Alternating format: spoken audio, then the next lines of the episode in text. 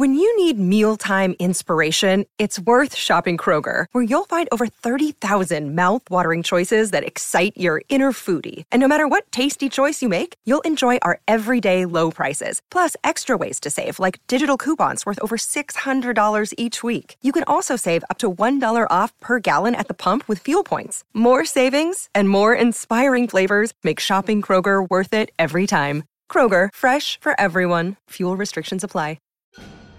Welcome to the Starfleet Leadership Academy, a Star Trek podcast told through the lens of leadership development. And now, here's your host, Jeff Akin. Thanks, Pat, and welcome everyone. We're headed to one of the last episodes of the second season of the original series, The Omega Glory. The Enterprise approaches Omega 4 and detects the USS Exeter, another Constitution class starship. Kirk happens to recall the ship was in the area about six months ago. Nobody's responding to hails, so Kirk, Spock, McCoy, and an away team beam over to investigate. All they find over there are uniforms empty uniforms and, and, and weird rock salt looking stuff in them. There's no survivors on board, and all the shuttlecraft are still in the shuttle bay. So they head up to the bridge, and we learn that uh, the ship was commanded by Captain Ronald Tracy. Commanded by Ron Tracy, one of the most experienced captains in the Starfleet. McCoy confirms that the crew that they're all on board. In fact, the the rock salt stuff that's the remaining chemical compounds of the people after some some mysterious something killed them. Without water, we're all just three or four pounds of chemicals. There's a log recording from the Exeter CMO that reveals there's a sickness that has killed everyone. And he hints that Captain Tracy's on the planet's surface, uh, and he got down there before before dying himself. They beam down to the planet and interrupt a scuffle. Looks like a group of people are getting ready to execute someone. Okay, so let's let's let's just let's just get this all out of the way right now. This episode was originally written as one of the potential pilots after The Cage was rejected. That was back in 1965. This episode aired in 68. Through a more modern lens, man, wow, there's just some outright racist stuff going on through the entire episode. In fact, I'd go so far as to say that this episode openly supports and promotes racism towards Asian people. Assuming the political climate in the mid to late 60s, Vietnamese people specifically. This is absolutely deplorable and it is not okay. But the end moral of this episode, it, it's pretty aspirational and, and I think it's worthwhile. So as I continue through all of this, I'm, I'm, I'm not going to point out the absolutely humiliating and egregious insults and the disrespect toward towards Asian people and other people of color, really. I'll focus, I'm going to focus on the higher theme and the story, but I had to put this out there if I'm not going to continue to point it out all the time. Star Trek and, and all media, for that matter, is, is a product, it's just a product of its time. Its message, though, is, is timeless. So the execution is interrupted by none other than Captain Tracy himself. He greets Kirk and, and the crew, and he orders the savages to be locked up. The prisoners are uh, they're called the Yangs, and per Tracy, they, they they can't communicate and they will attack absolutely anything that moves. The villagers are called the Kohms. One of the villagers uh, recognizes the away team's phasers, and Spock uh, Spock calls the red flag on that. They shouldn't know what a phaser is. Kirk dives in and tries to figure out just just what has happened here. Tracy says the planet, uh, when they got there, it scanned as being perfectly safe, so they came down to make contact with the inhabitants. The landing party uh, immediately contracted a disease and it was spread to the ship, ended up killing the whole crew. Tracy happens to still be alive because he's stayed on the planet's surface and he believes there's something there that provides an immunity and is keeping them all alive. Now, hey, bad news. Enterprise's away team is also infected. They set up a small lab to start researching their tissues and the disease itself. Kirk is wrestling with the fact that, that Tracy has clearly violated the Prime Directive. It appears he supplied the Kohms with phasers to aid in their battles with the Yangs. You see, North secretly sold missiles to a harmless country called Iran that would always be a grateful ally. McCoy in his research isn't learning that much, and he, and he fears it could really take years uh, to find what provides the immunity. He references an infection developed on Earth during the biological warfare experiments of the 1990s. He might have been off by a, by a few years. Spock and Galloway bust into the room. Galloway has been severely injured by an attack by the Yangs. He claims they just attacked. There's no warning, no provocation. And Spock confirms the Kohms use of phasers. He reminds Kirk that his knowledge of Tracy's violation of the Prime Directive now compels him to act or to be considered an accessory to the violation. Regulations are quite harsh, but they are also quite clear, Captain. If you do not act, you will be considered equally guilty. Just like we saw from Spock in Where No Man Has Gone Before, he's being straight with Kirk. There's no fluff, no niceties, just the facts and the options facing Kirk. Kirk knows what Spock is telling him, right? This isn't the first time that he's ever heard that he could be considered an accessory to the violation of the Prime Directive. But Spock tells Kirk what he probably just doesn't want to hear. It's it's very different to to know a thing, like academically know a thing, than it is to hear someone say it. Spock is supporting his superior officer, his his leader here, and he's doing so by being painfully honest with him. This is something, frankly, we all need, right? It's something that, that we can also provide to the leaders that we work with and support as well. With eerily good timing, Tracy interrupts Kirk just as he's about to inform the Enterprise of the Prime Directive violation so Starfleet can be aware. To put a point on it, Tracy shoots and kills Galloway. Oh my god! They killed Kenny! He then reaches out to the Enterprise, Tracy does, to inform them that the away team is very sick. They're all unconscious. Sulu, who's in temporary command, he, he offers help. He says, We'll send down medical personnel. Sir, this is Lieutenant Sulu in temporary command of the Enterprise. Our whole medical staff will volunteer to beam down. But Tracy rejects it, says they're fine. Sulu acknowledges the report, and he lets Tracy know that things are going well up on the Enterprise. The Kohms take Spock and McCoy away, and this leaves Kirk and Tracy alone. Kirk begins to recite regulation, and Tracy finishes his sentence for him. You want answers? I think I'm entitled. You want answers? I want the truth! You can't handle the truth! He says he gets it, right? Kirk was required to say those words. Now he's said them. So now they get down to business. Tracy shares his big master plan. You see, the inhabitants of this planet, they have no trace of any disease. In fact, they live hundreds, sometimes thousands of years. There are some of them that, that have lived for, for centuries. And Tracy believes the immunizing agent can act as a fountain of youth. It can provide immortality. He tries to get Kirk to join him. He says there's huge profits to be made and that withholding technology like this and will have committed a crime against all humanity. Kirk disagrees with him and he communicates it by attacking him. This gets him locked up right away, too, and he ends up locked up in his cell with the Yangs that were about to be executed earlier. This results in a very slow paced Star Trek fight. Some really weird, really kind of uncomfortable camera shots. Like, they'll just randomly show Spock watching in the other cell, looking, well, kind of concerned. It's a really, really odd sequence. During the fight, though, there's some pretty fun back and forth between Kirk and Spock. Spock, Spock even makes fun of Kirk, right? He says, "Good, Captain. Try to reason with him." The female Yang ends up close to the bars, and Spock is able to reach across the cell and nerve pinch her after after a judo throw from Kirk. this gives this gives everybody a moment a moment of rest. McCoy's sent back to his lab to get to work on the cure and find the immortality serum. Immortality serum. Hmm. You know, Seems like this mission gets picked up a hundred some odd years later by an Admiral Doherty. Hmm. Anyway, McCoy is under really close supervision, but he's doctoring away, trying to learn anything that he can. Back in the jail with the Yangs down, Kirk and Spock postulate what has happened on Omega 4.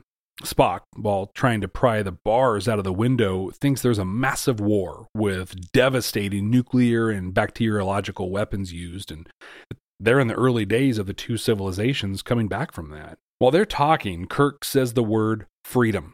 This gets the interest of the Yang, who immediately starts speaking quite intelligibly with them. He claims freedom is a worship word and that Kirk is not worthy to speak it.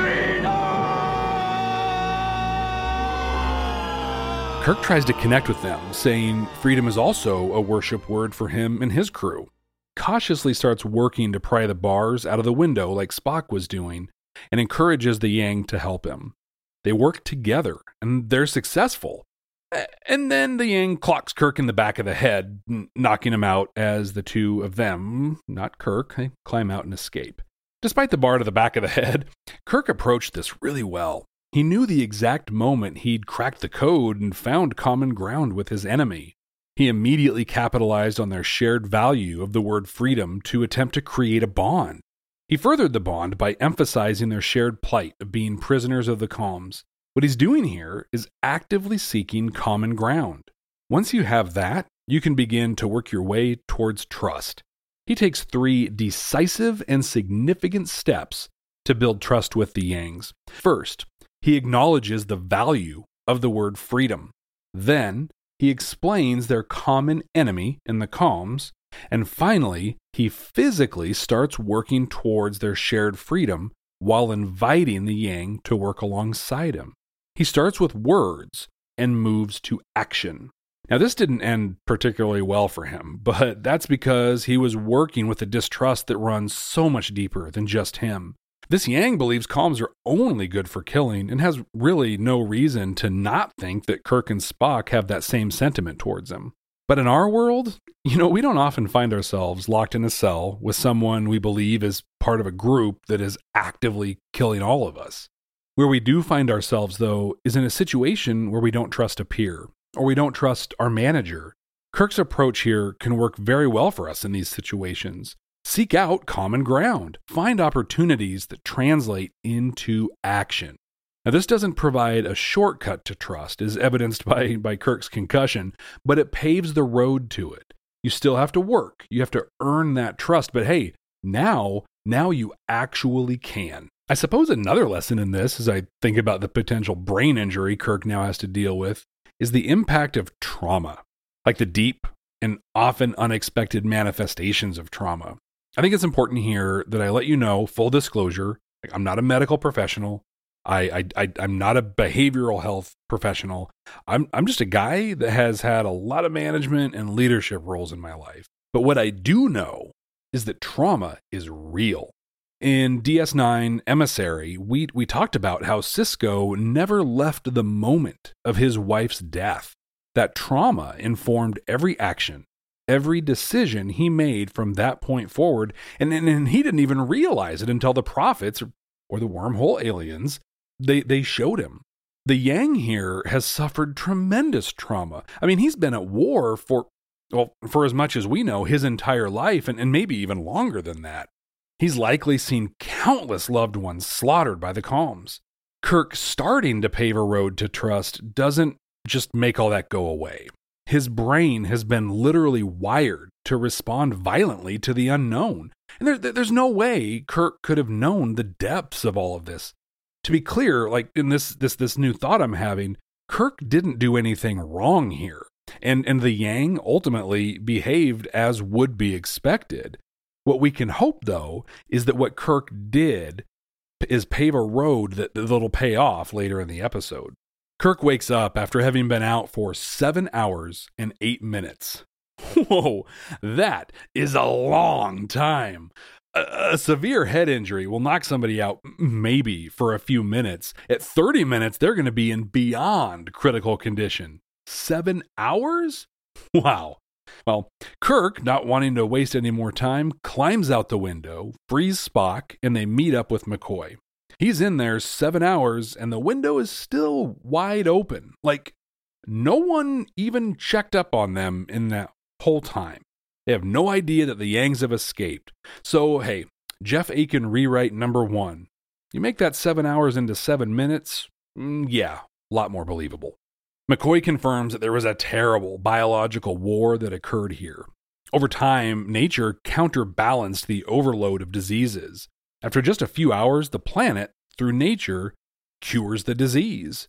McCoy's conclusion is there is no fountain of youth. I can do more for you if you just eat right and exercise regularly. And this is just the it's just the biology of the inhabitants and the nature of Omega 4. I am Omega. Bottom line, they're cured. They can safely leave the planet at any time, as can Captain Tracy. And we can leave anytime we want to. Once again, on cue, Tracy pops in, and this time he blasts the communication device. He is a wreck. The Yangs, informed by the escapee, have attacked. Apparently, the Kohms killed thousands, but they just kept coming. It was an absolute massacre on both sides. McCoy offers that they all just beam up and leave, but Tracy demands the immortality serum. You know, the one that there never will be. In an exasperated effort, he takes Kirk outside and commands him at phaser point to get some weapons from the Enterprise. Kirk makes the request to Uhura and Sulu, and they refuse it.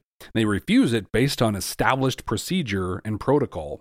Kirk half heartedly argues with them. Not even if we're in danger, Mr. Sulu? But they still refuse. You have a well trained bridge crew, Captain. My compliments. And boom! Star Trek fight number two kicks off. This one also really just oddly paced. Feels uncomfortable. It's really weird, even you know, even for the original series fight scenes. Well, the fight ends when a group of Yangs capture them. It's really just a passing moment in this whole sequence, but when Kirk calls for the phasers, we see the results of excellent management and leadership. He's clearly trained and drilled his officers on the regulations and processes, specifically around weapons and landing parties. He is so confident in that training and drilling that he doesn't even hesitate to call up to them when Tracy demands it. He knows exactly what's going to happen. He has created a culture of accountability on the Enterprise. Can you think of situations where like the rules apply to everybody except the boss? Like maybe on the Exeter, if one of Tracy's crew made that ask of his bridge crew, they would have followed protocol, you know, shut him down. But if it was Captain Tracy that asked, well, he's the boss, so so they make an exception. I mean, he is the captain after all, right? But on the Enterprise, it don't matter. Everyone is accountable, even Kirk. He not only teaches it and models it, but confidently expects it. This reminds me of a quick story. I used to work in a building with about 1,500 people in there. We were required to wear badges and had a reception security station that we'd have to show them to. One day we received an email from our CEO about building security. She explained that there was one person that worked that reception station that would ask her for her badge every time she walked into the building. She started trying to make it sound like she was insulted. I mean, her picture is hanging in the lobby, right? But instead, she praised this employee for holding her to the same security standards as everyone else. That always stuck with me because she not only expected that she is held as accountable as anyone else, but she went out of her way to very publicly praise the person that held her accountable. We find ourselves in the Yang headquarters. Kirk, Spock, McCoy, and Tracy are all bound up. Spock and Kirk talk about some of the cultural affectations they've seen with the Yangs, and they connect the oh so subtle and obscured undertones, quote unquote, of this episode. Oh, Yang equals Yankee, and Kohm equals communist. Oh, I know you guys are probably all in the dark on this one, but that's it. There you go. And that theme hits warp speed as an American flag is brought into the room. It had been captured by the Kohms, and the, the, the Yangs have just retrieved it. The man Kirk was locked up with introduces himself as Cloud William. My name is Alexander Hamilton. Speaker of the Holy Words. He puts his hand over his heart and recites a garbled version of the Pledge of Allegiance to which Kirk Kirk jumps right in and finishes it for him. I plaguely iron nectum flagon to pep like for stand. Unto the republic for which it stands, one nation under God, indivisible liberty and justice for all. Flashbacks to grade school for me on this one. The Yangs are immediately offended. Kirk is speaking their holy words. He lets it out that they're from space. Tracy jumps on this, though. He weaves a story that Kirk and his crew are, are devils. He even points out Spock's ears and eyes. Do the Yang legends describe the servant of the evil one? Cloud William picks up a holy Bible. Huh, the Gideons warp capable? No, not the not the season three Gideons. It, it, never, n- never mind. And opens it to the book of Haggai with a drawing that is the spitting image of one Mister Spock. Weird choice. I mean, that book is about rebuilding the second temple of Jerusalem. I'm not sure what Vulcans had to do with that. Well, you can imagine the Yangs are feeling pretty convinced. Kirk argues the point, and this leads to uh, to a battle between good and evil, for good shall always triumph over evil. An amazing, amazing quote from McCoy here. I've found that evil usually triumphs, unless good is very, very careful. Kirk and Tracy are bound together at the wrist, and we get Star Trek fight number three. Kirk gains the upper hand with a modified Fujiwara armbar, but refuses to kill Tracy. Hyperextending the injured left arm of Knox! While the fight's going on, Spock uses his telepathic abilities to convince the female that was locked up with Cloud William to bring him a communicator. This ends up bringing down Sulu and a couple others. They arrest Tracy, and Kirk admonishes the Yangs for using the holy words without meaning, just reciting empty words. Kirk grabs the holy document Cloud William Alexander Hamilton. has been holding. He says they have collected many documents such as this, and they all essentially say the same thing, but apparently none have said it quite so well as this. He then gives a powerful, dramatic reading of the preamble to the U.S. Constitution. And then Kirk lays out the moral of the episode, the, the message. These words aren't meant just for the chiefs or the rich or the powerful, but for all people. All people, including your enemies. These words and the words that follow were not written only for the Yangs, but for the Kohms as well. The Kohms. They must apply to everyone, or they mean nothing. Do you understand? A statement that we should all think about. Again, they must apply to everyone, or they mean nothing. Instead of Kirk, Spock, and McCoy on the bridge to end the episode, we get a close up of the flag. So I absolutely love the message, the, the moral of the episode. While it uses the United States as the example, it clearly espouses U.S. values as the natural evolution of all that is good. The underlying message is it's timeless and boundless. Freedom that doesn't apply to everyone is no freedom at all. This isn't in the episode, but I think it captures the spirit well. We hold these truths to be self evident that all men are created equal. Sure, sounds good. Sounds amazing, in fact. In the 18th century, this was mind blowing.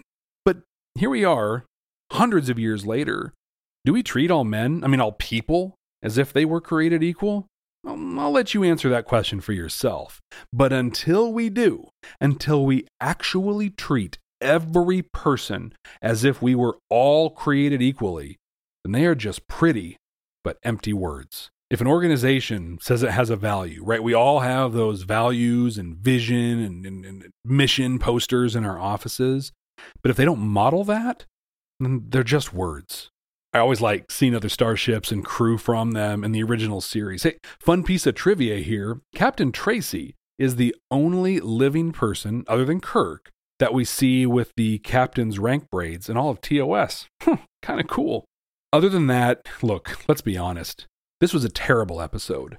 Awkward camera positioning, really weird pacing, total lack of subtlety. Oh, yeah, and the blatant over the top racism.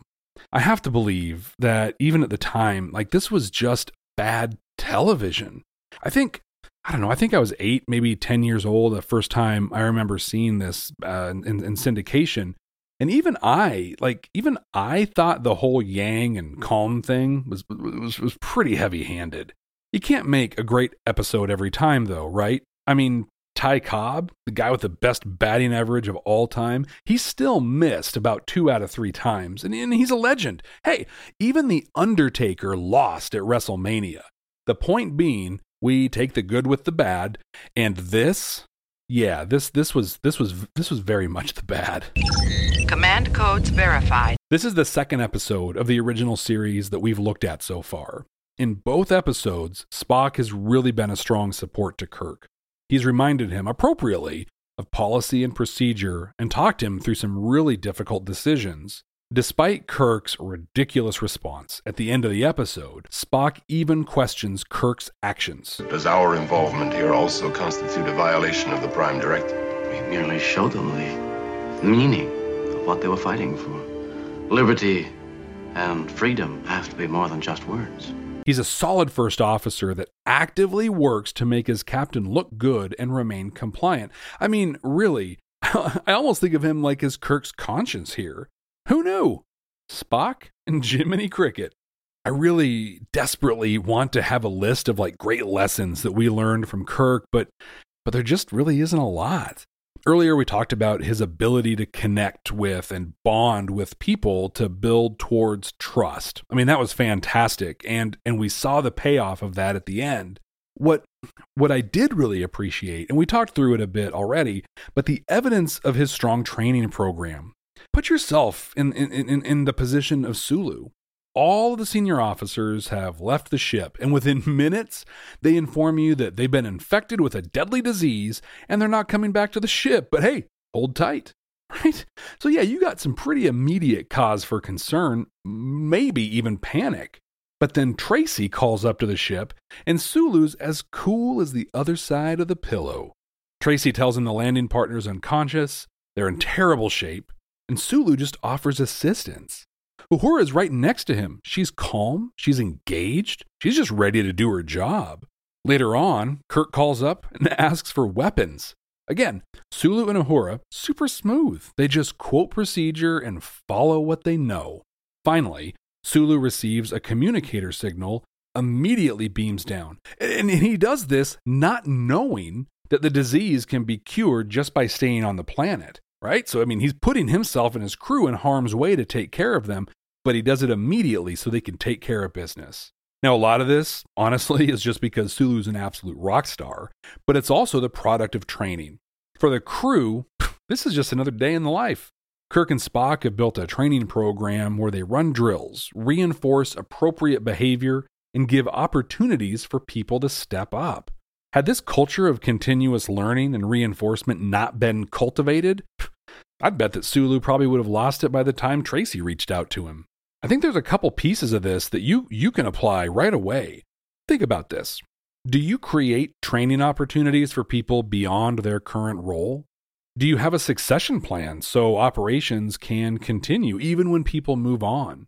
Train people for the positions they want and are capable of, not just their current job, and actively seek opportunities to give them the responsibilities at that next level. Then, when you get promoted or, or the subject matter expert you rely on gets snagged by the competition, your bench is deep and they've even played a few downs already. They can step right up and they can continue operations. The key to building a succession plan is to clearly define the roles and the responsibilities of your positions, and then identify the strengths, desires, and preferences of the people on your team. Then you foster, train, and build based on matches between the people and the positions. It's good stuff, and clearly, this is what Kirk has done on the Enterprise. I can't tell you how much I love hearing from all of you. What are your thoughts on this one? Do you, like Alan Austin in his essay, The Limits of Star Trek's Final Frontier, believe that Roddenberry was just being subversive on this one? Are there lessons in this episode I've missed? Look, I'm on all the social media at Jeff T. Akin, Jeff T as in tonsillitis, A K I N.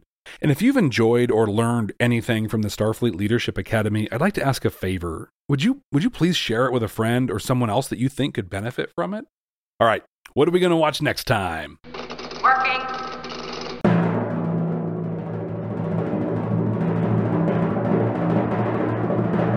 There's coffee in that nebula. we'll be watching The Cloud from Voyager's first season. Some good stuff in that episode, if I remember correctly.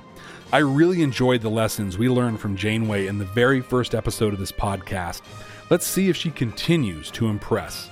Until then, ex Astra Scientia.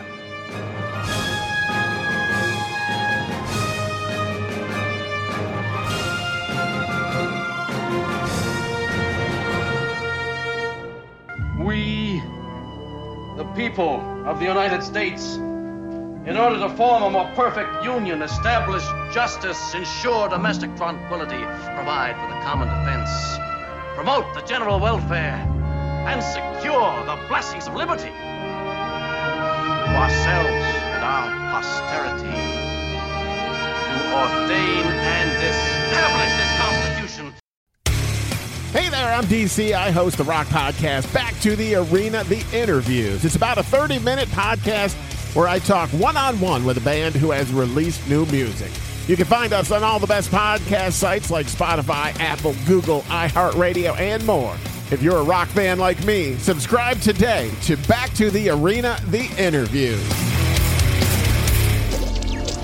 Electricast. Hi, I'm Mark. And I'm Peter.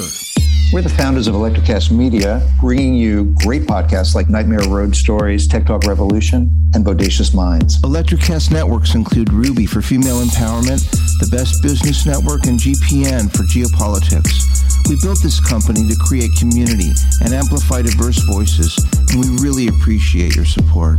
So keep listening to Electricast podcasts and hear the culture. Electricast. Electricast.